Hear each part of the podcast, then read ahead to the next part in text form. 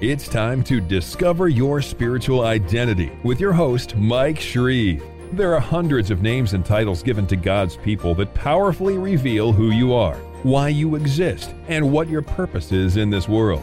Each one pulls back the veil of a different aspect of who you are in Christ.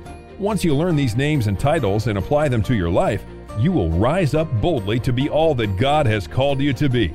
Are you ready? Here's Mike Shreve. Welcome to Discover Your Spiritual Identity.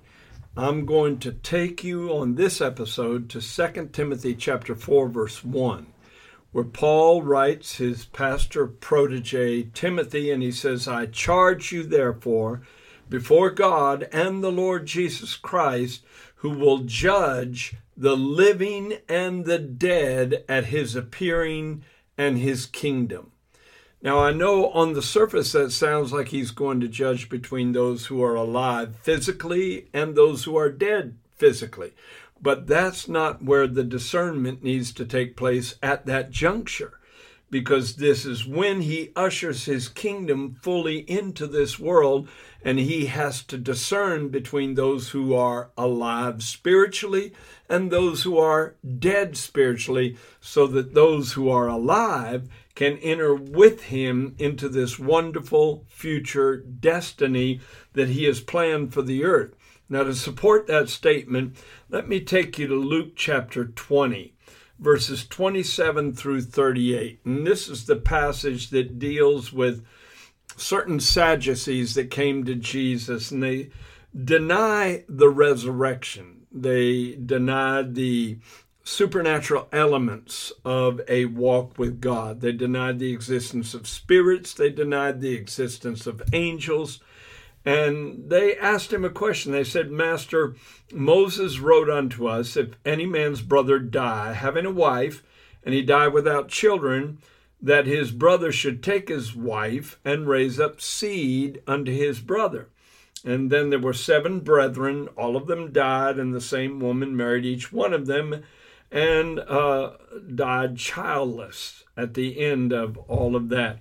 And the question they gave was in the resurrection, whose wife is she going to be? For seven had her to wife.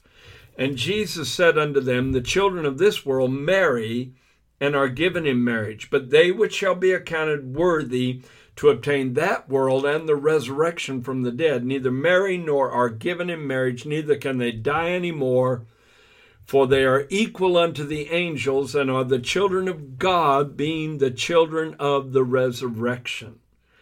And then he said something very powerful, and this is the supportive statement for what I said at the beginning of this episode.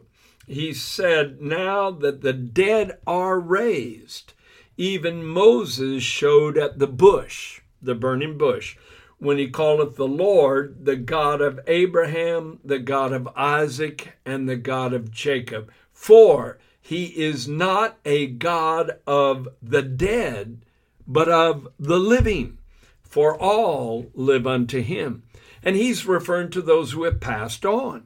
Abraham, Isaac, and Jacob are among the living not only alive for a certain temporary sojourn in this world, but alive eternally. And so I, th- I think you and I need to start considering that we are the living and we live among the dead. In fact, there's a scripture that often comes to my mind that says, The man who wanders out of the way of understanding shall abide among the congregation of the dead because that's what the world is. They congregate. They congregate in bars. They congregate in uh, festivals that are uh, centered around ungodly music. They they congregate in different places where they want to revel in the flesh and revel in worldliness. But that's the congregation of the dead. See, and the man who wanders out of the way of understanding abides among those who qualify as the dead. But you and I are among the living. Now, let me take you back to the beginning of the problem and the solution. Let's go to 1 Corinthians chapter 15 verses 21 and 22. That two verse passage says, For since by man came death, by man also came the resurrection of the dead. For as in Adam all die, so in Christ shall all be made alive. See, Jesus said that Satan was a murderer from the beginning. Well, who did he murder? Was that just a reference to him influencing Cain to kill his brother Abel, or does it go back further than that? I believe it does. I believe that Satan murdered the entire human race when he brought Adam and Eve down into deception, into sin, into rebellion against God. Because we were all in Adam, the seed that would ultimately bring forth the entire human race was a part of him. And we were in Adam so that when he fell, we fell. When he was murdered spiritually, we were murdered spiritually. That was a mass genocide that took place in the Garden of Eden, spiritually speaking, because by man came death. In fact, that scripture is very supportive of the idea of original sin. Every person is born in a state of spiritual death because of this status that Adam passed on to us. Now let's go back to Genesis chapter 2, verse 7 it says, The Lord God, Yahweh Elohim in the Hebrew, the Lord God formed man of the dust of the ground, and he breathed into his nostrils the breath of life. And he became what? He became a living soul. So there must be a difference between a living soul and a dead soul. Just because someone is separated from God doesn't mean they're without a soul. That soul is just under a death curse, if you will, because there's a lot of death dealing mindsets and death dealing emotions that people have to deal with when they're separated from God. See, the soul is made up of the mind and the will and the emotions. And when you're separated from God, your mind is full of all kinds of strongholds that dictate your behavior, negative thought patterns, carnal tendencies. Your emotions are unpredictable and darkened by the evil that abounds in this world, and your will is broken. And so your soul is dysfunctional. There's a, a kind of death state Certainly you exist, but barely alive. Barely alive. The Lord God formed man of the dust of the ground and breathed into his nostrils the breath of life. Well, what did God breathe into Adam? Did he breathe oxygen and nitrogen and the other gaseous vapors that fill the atmosphere? Well, that may have been part of it, but the breath of life contained more than just gases. Because what does God breathe? Think of that. Does God chance dying of asphyxiation if he gets outside of the atmosphere of the earth, out into space? And I know that's kind of a warped way of thinking of it, but still it illustrates a point. God breathes his own divine essence. That's the breath of God. And when God breathed into Adam, he breathed himself into Adam. He breathed his own divine essence and character, his attributes into Adam, so that Adam imaged God in the earth. But then when Adam sinned, I personally believe the breath of God took its departure. He was still breathing like a natural human being, but he lost that divine breath of life. See? Jesus reinstated that when he rose from the dead. That's why the resurrection is so tied in with you and I becoming a part of this group of people referred to as the living. Because right after he arose from the dead, he appeared to his disciples in the upper room. And the Bible said he breathed on them, the same one who breathed into Adam's nostrils now breathes into all the disciples in the upper room. That breath goes through the whole room. And he said, Receive the Holy Spirit. So they received a reinstatement of what Adam lost in the beginning, and they became the living instead of the dead. That's why religion just brings deadness to people, but relationship brings life. You need more than just being part of a Christian denomination. That doesn't make you Christian, it just makes you religious. But if you belong to the Lord Jesus Christ, you connect with life. Let me take you to 1 Corinthians 15 45. That verse says that the first man, Adam, was made a living soul because it was a God infused soul. The first man, Adam, was made a living soul. The last Adam was made a quickening spirit. Now, that's the King James Version. I like the word quickening. It's not a word we use much anymore, but newer versions say a life giving spirit, which is not as powerful a word, at least in my vocabulary, because quickening gives you the sense that he resurrects you back to life when he comes into your heart. He quickens you out of the grips of death into a state of being alive in His presence. That's why before He was crucified, in those last conversations that He had with the disciples, in fact, John's gospel is dominated by the last things Jesus said right before he went to the cross. And in John chapter 14, listen to what he said a little while longer, and the world will see me no more, but you will see me. See, he visited them in the upper room. And then he said, Because I live, you will live also. In other words, because I'm going to shake off the chains of death, then you're going to be able to shake off the chains of death. Spiritual death first, physical death later on. And he said, At that day, at what day? At the day when the life of God is infused inside of you again. At that day, you will know that I am in my Father, and you in me, and I in you. In other words, that's the whole key to the matter. There's going to be a reuniting where that gap of separation will be healed, that breach will be healed and the life of God will come into you. You'll no longer be in the congregation of the dead, but the congregation of the living. Now let me read Ephesians chapter 2, verses 1 through 6.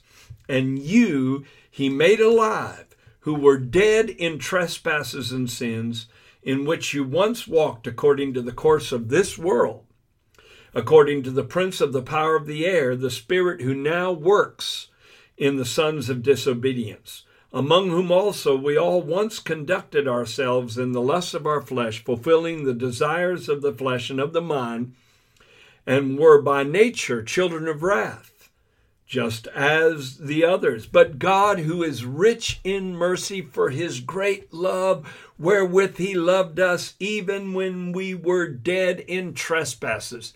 Did you hear that? We were dead. We were the walking dead the real walking dead. Even when we were dead in trespasses and sins, made us alive together with Christ. Alive together with Christ. It's like there's an overflow from the open tomb, that the resurrection life of God is like a tidal wave going through the world, and those who turn their heart toward Him are caught up in the life of God and renewed in that status. He's raised us up together and made us to sit together in heavenly places in Christ. So he's resurrected us along with himself. Wow. That is just a fantastic thought. See, you need to understand that in the Bible, in the Greek, there's two different words translated life, and one is used more often with regard to natural life and the other to spiritual life. Psuche, P S U C H E, was the word that Jesus used, or at least the Greek word used uh, when his message for the early disciples was translated. And he said, Take no thought for your psuche, take no thought for your life, what you shall eat or what you shall drink. Is the life not more than raiment? It's more than food. It's more than all these natural things. He said, Take no thought for your life. Psuche, it's talking about natural life, human life, ordinary physical life. But when he said, He who believes on me has everlasting life, the word is Zoe, Z O E, which means divine life, resurrection life, God life. See, there's a huge difference. When he said, I am come that they might have life, he's talking about Zoe life, not Psuche life. He's talking about the life that endures beyond the grave and the demise of this physical body and will carry you into an eternal destiny where you are among the living Abraham, Isaac, and Jacob, and all the rest of God's redeemed forever and forever. Now, this is a right now inheritance. This is something we can experience right here, right now, because first of all, we eat of the living bread. Jesus said, I am come down from heaven that a man may eat thereof and not die. He said, I am the living bread. I am the living bread. Well, that's talking about spiritual, invisible sustenance, nourishment for the soul. And then he also said, He that believes on me, out of his belly shall flow rivers of living water. Out of his innermost being shall flow rivers of living water. But the writer that narrated that statement said this he spoke of the Spirit, which was not yet given, for Jesus was not yet glorified. So the living bread represents the Word of God, and the living water represents the Spirit of God. And those are two staples of life. Number one, you have to have breath in order to survive. You can't go beyond about three minutes without breath. Number two, you have to have water. Normally, people can't go beyond three days without water. And number three, you have to have bread. Uh, or you have to have some kind of food. You can't normally go beyond about 40 days and still be alive without eating. And so Jesus is the source of your spiritual breath, your spiritual water, and your spiritual bread. Breath, water, and bread. And by these, we're loosed from our death state and brought into a living state where he said something really intense in John chapter 4, verse 24. He said, Most assuredly I say unto you, he who hears my word and believes in him who sent me has, not will have, but has everlasting life. I have everlasting life right here, right now. I may shed this body, but the life that is eternal is already inside of me and inside of you if you're a born again believer. Listen now. Most assuredly, I say to you, he who hears my word and believes in him who sent me has everlasting life and shall not come into judgment. Did you hear that? See, because you've already gone through a certain kind of judgment. Your sins have been judged and annihilated, wiped out of existence. Some men sin their sins before to judgment. When you repented, you presented your sins to God, they were wiped out of existence by the blood of Jesus. Thank God for that.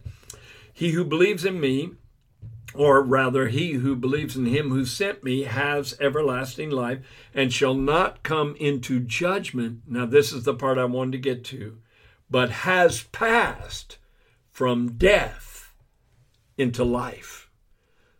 Didn't say that would happen in my future but it's already happened. Death has no hold on me. Death has no hold on you.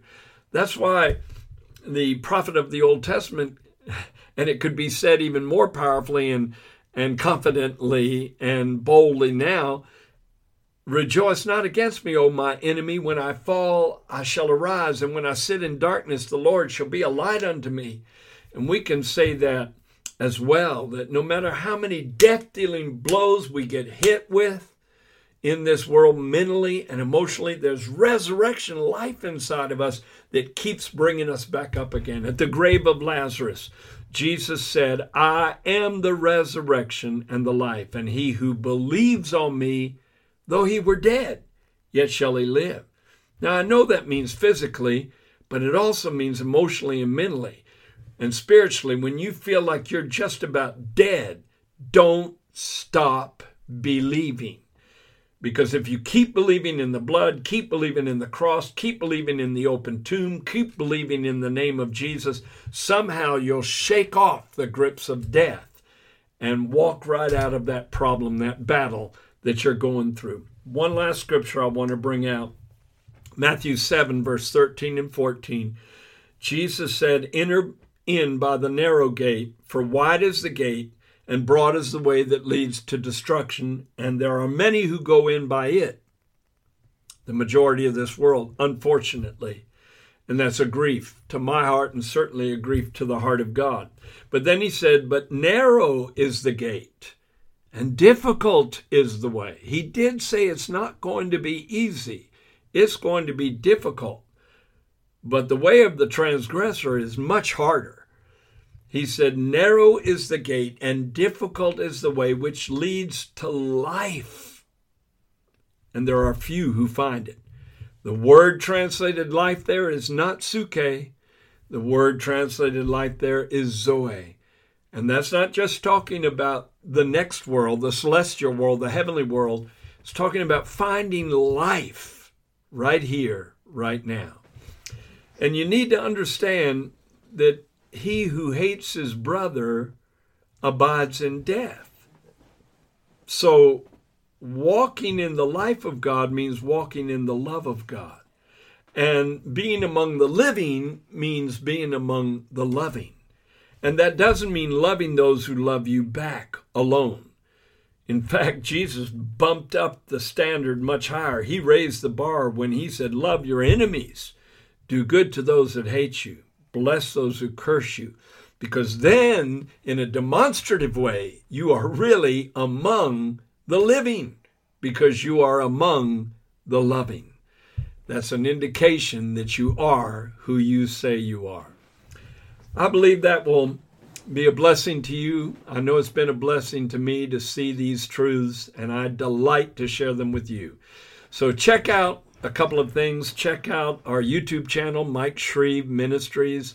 We've got television programs there on Discover Your Spiritual Identity, where you can explore more of the names, more of the titles that God has given His people, as well as other podcasts that we've done. Again, that's our YouTube address, Mike Shreve Ministries. God bless you until the next time we share the word together.